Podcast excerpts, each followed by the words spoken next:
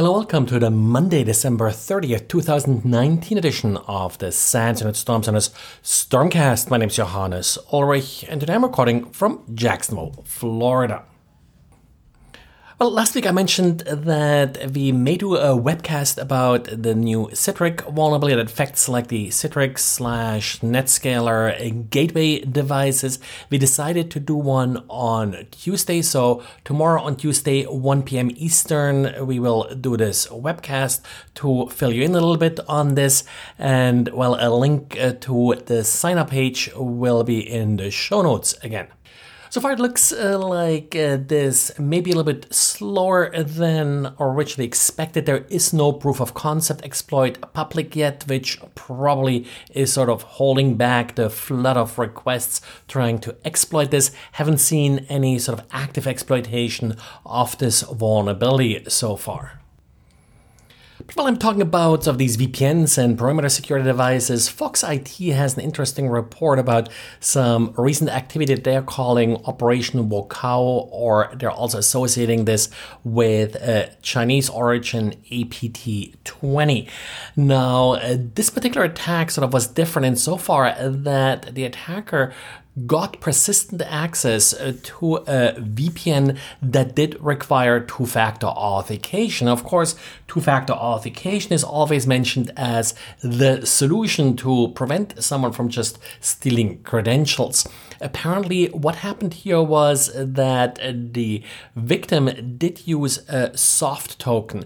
Now, soft tokens come in different forms and shapes. For example, you can have them like on a mobile device, like a phone. In this case, the soft token was installed on the laptop, which made it particular vulnerable. Pretty much all it took was to copy that software, including the seed file that's being used to actually generate these tokens, to a different system, and the attacker was able to then create these uh, one time passwords independently.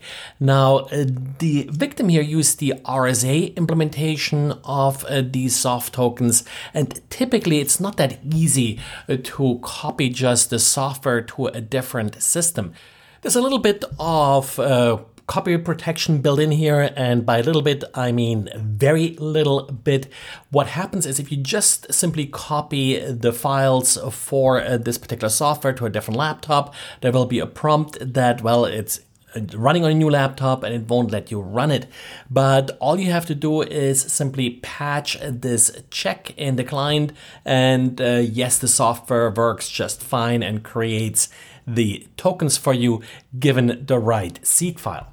So it's pretty much just like a lot of games and such uh, that try to do some simple copy protection where once you use a hex editor or such to simply edit uh, the routine that does the checking, well, you can just bypass it. And that's really the fundamental difference between soft tokens and hardware tokens. If you have one of those hardware tokens, well, uh, they cannot be copied. The RSA actually goes through quite a bit of pain to make it kind of difficult, even if the token is lost, to extract the secret from the token. With soft tokens, of course, in particular on uh, PCs, this tends to be pretty easy, unless, of course, the secret is properly protected, maybe within a secure enclave on some of the mobile devices or a TPM chip or something like that. Now, Fox IT points out that the attacker didn't necessarily have to actually copy the software because they had access to the victim's laptop, so they could just run the software on that laptop and uh, would possibly be able to obtain those numbers. Of course, that depends then on them maintaining persistent access to that laptop.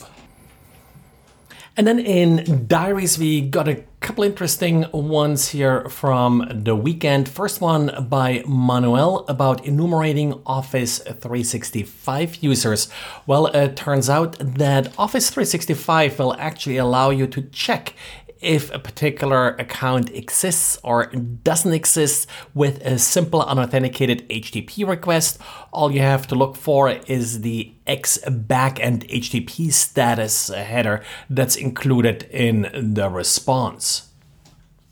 Then Didier wrote about how his tool oledump uh, can be used to actually uh, extract information from corrupt Office documents. Now, they're not necessarily malicious, uh, but sometimes it happens that an Office document gets corrupted, maybe it didn't get saved correctly and such. Office itself will no longer be able to open it, but with oledump, you may be able to still salvage some of the data, in particular, any Visual Basic macros that you may have running in this document. And finally, we got a diary from Guy.